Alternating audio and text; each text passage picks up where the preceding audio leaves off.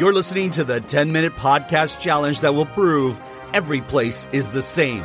Welcome your host, the irreverent, the cosmopolitan, the wicked Daniela Vlaskalik. Hello, and welcome to Every Place is the Same.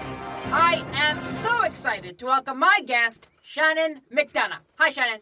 Hi, How are you today? I'm doing great. Excellent. Now, Shannon, you have spent time in Puerto Vallarta in Mexico. Is that correct? That is correct, yes. Tell me about that place. It is beautiful. It is uh, right on the coast, Banderas Bay, and it's um. How do I describe it? It's a very busy city. It's very vibrant, very gay friendly. Uh, How lots does of it look? Well, it depends. There's many different sections. There's uh, the romantic zone, which is where I like to hang out, and that's old Puerto Vallarta. So still has cobblestone streets. You know, very uneven, very charming. Now, Shannon, you have also spent time in Las Vegas. Oh yes. Tell me about that place. Las Vegas is awesome. It is loud and crazy and colorful, and there's lots of noises and bells and whistles. And I enjoy it because the noise there is louder than the noise inside my head. So I actually find it relaxing. so you find you're able to relax in Las Vegas. You betcha. Shannon, would you say that Puerto Vallarta and Las Vegas are the same? You know what? I guess there's similarities. But are they the same? I don't know. Be honest. The same? No.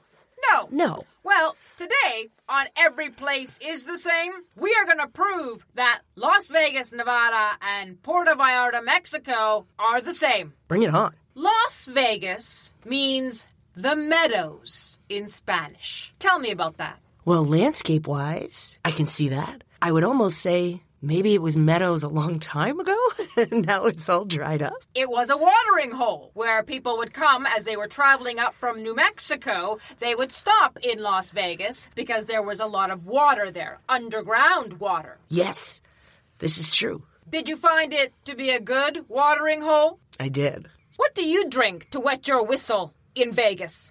Beer. What about in Puerto Vallarta? Beer. Oh, my stomach growled. I think you probably heard that. Okay. Somebody needs a beer. it's true. Damn straight. So, still a place where people can come and refuel or fuel up. Absolutely. One of the coolest things about Las Vegas is a place called Devil's Hole, which is an underground water filled cave out in the desert. And uh, it uh, is like a bottomless cave filled with water. And it goes like as part of the aquifer. And so it's beautiful to see this big desert that's so dry and tumbleweeds rolling by. And then down underground is this huge underwater world. It's pretty cool. Puerto Vallarta, underground watering holes. None that I've found yet. What about the ocean? What about the ocean? The ocean is quite big there, yeah. Some caves in the ocean? Yes, yes. Las Arcos.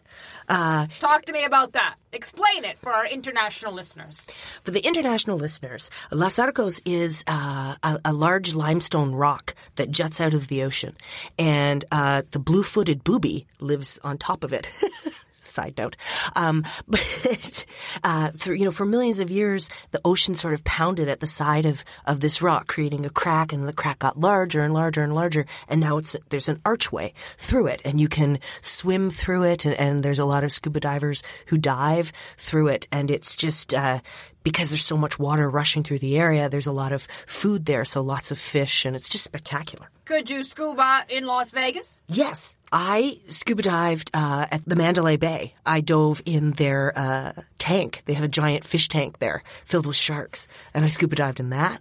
Had an awesome time. So, scuba diving available in both places. This is true, yeah. Probably sharks as well. Yes, Similar, isn't it? you're blowing my mind. So, caves and water and scuba diving, whether you're in Las Vegas or in Puerto Vallarta. This is true, yeah.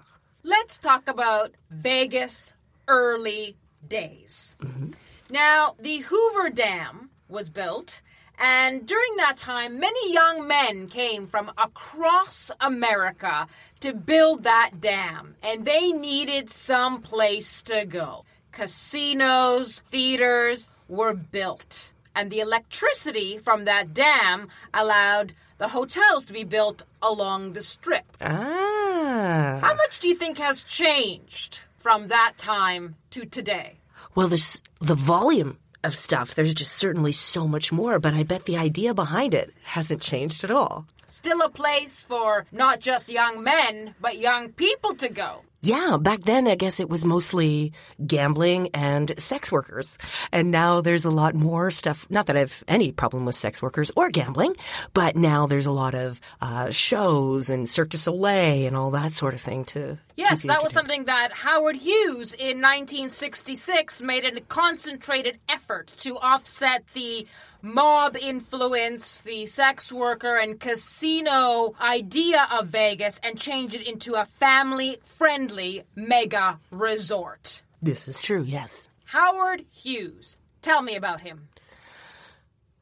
I what sticks in my mind most about Howard Hughes is that he was um what would you say compulsive?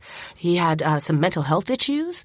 And the, for me the Las Vegas connection with him is um the, the if you've been to the uh, the neon museum where they took all the old neon signs that have died or the hotels that have been closed and you can go and see them. They're all on display. And there was a I can't remember the name of the hotel, but the, the sign in front of it was like a high heel, a silver high heeled shoe that was uh, rotating. And it was at outside of his hotel window. And he believed that there was someone listening to him or spying on him through that shoe. So he had it removed and now it, you can go and see it at the Neon Museum. That is absolutely fascinating. Thank you. Puerto Vallarta, 60s. Very similar. The government at that time decided that it was going to change Puerto Vallarta into a major resort destination. I had not visited Mexico until the late 90s, I guess, maybe early 2000s. Um, but people that I knew who had been going since the 60s and 70s said that it was um, a much smaller town, uh, simple dirt roads, and they sort of watched the city change as each new resort was built. But Do you know what famous film actually put Puerto Vallarta on the map? the Night of the Iguana. Tell us why. Because Liz Taylor was in it. I think that that was when she first got together with Richard Burton. Yes, Yes. and the U.S. papers and media love that story. Yeah, uh, you you could still go on tours and see where they shot that movie there. Las Vegas. A few famous people in the late 50s and 60s also drew a different crowd. Yeah, Marilyn Monroe used to hang out there. Sinatra, the the Rat Pack. Yeah, yeah. Big stars selling big places. You're totally freaking me out. You're right. Would Las Vegas and Puerto Vallarta be a good place to get together with someone? Yeah, I mean, certainly people hook up. You're, you're there for the weekend. You know what stays in Vegas, what happens in Vegas stays in Vegas, all that sort of thing. So yeah, and then you know, Puerto Vallarta is you know you're watching the ocean and it's beautiful and warm and tropical and everyone's drinking. And their slogan is the friendliest city in the world, where Puerto Vallarta. I did not know that. That makes sense. Yes, it is. Did you leave anything in Las Vegas? Just my heart. In Puerto Vallarta? I left my cell phone there by accident. Well, that's a shame. You mentioned Old Vegas. Tell us about that. You know, there was kind of the the mobster sort of influence. And can you still go and visit Old Vegas? Oh, certainly. Yeah, down Fremont Street. Um, it's uh, fascinating. And they've just, maybe in the last, I don't know, seven or eight years, they've kind of refurbished Fremont Street and uh, they put like a big rooftop over the street and they do light shows inside and it's really, really vibrant and exciting. But it still has the old. There's just a, really cool old fashioned, like, I love the atomic uh, you know, style and the old fashioned neon and that sort of thing. It's, yeah, it's really, really cool. Now, you said you also loved Old Vallarta. Indeed. Tell me about that. Oh, La Zona Romantico, um, the romantic zone. It's, um, uneven streets and uh, cobblestone and um, mix, mismatched buildings and um, just the old, old architecture. And then in some places you look up and you see an apartment and there's no wall. It's just, you can see right into the apartment. And there's just this charm and it's. And So whether you're in old Vegas or old Vallarta, you love that old world charm feel, harkening back to the old days. yeah, I'm an old lady at heart. When mm. people say walking the strip, what are they talking about? I think it's a combination of looking at the sites in all the different casinos and people watching. Everybody in the world comes to Las Vegas. So at any point, walking down the strip, you'll see people from all around the world, uh, and everyone has the same, you know, jaw on the floor, uh, sort of look on their face, and it's it's tacky and loud and over the top, um, and it's there's just this fairy tale craziness about it. What about walking the boardwalk in Puerto Vallarta? Oh, the Malecon.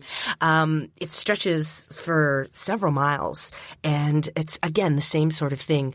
Uh, it, it draws a lot of tourists, but it's also right on the ocean, and you know, just on the other side of the Malecon, um, it's uh, like a pebble beach, and so you can just stand there and watch as the ocean just throws all these rocks up, and then it pulls them all back down, and it's this incredible sound of all these little pebbles clicking together.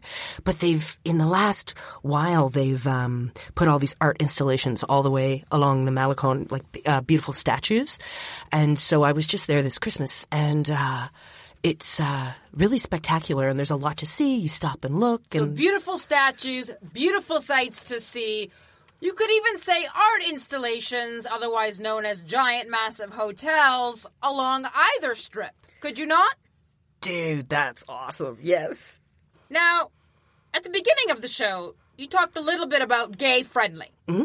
Now, would you say that these two cities are LGBTQ friendly?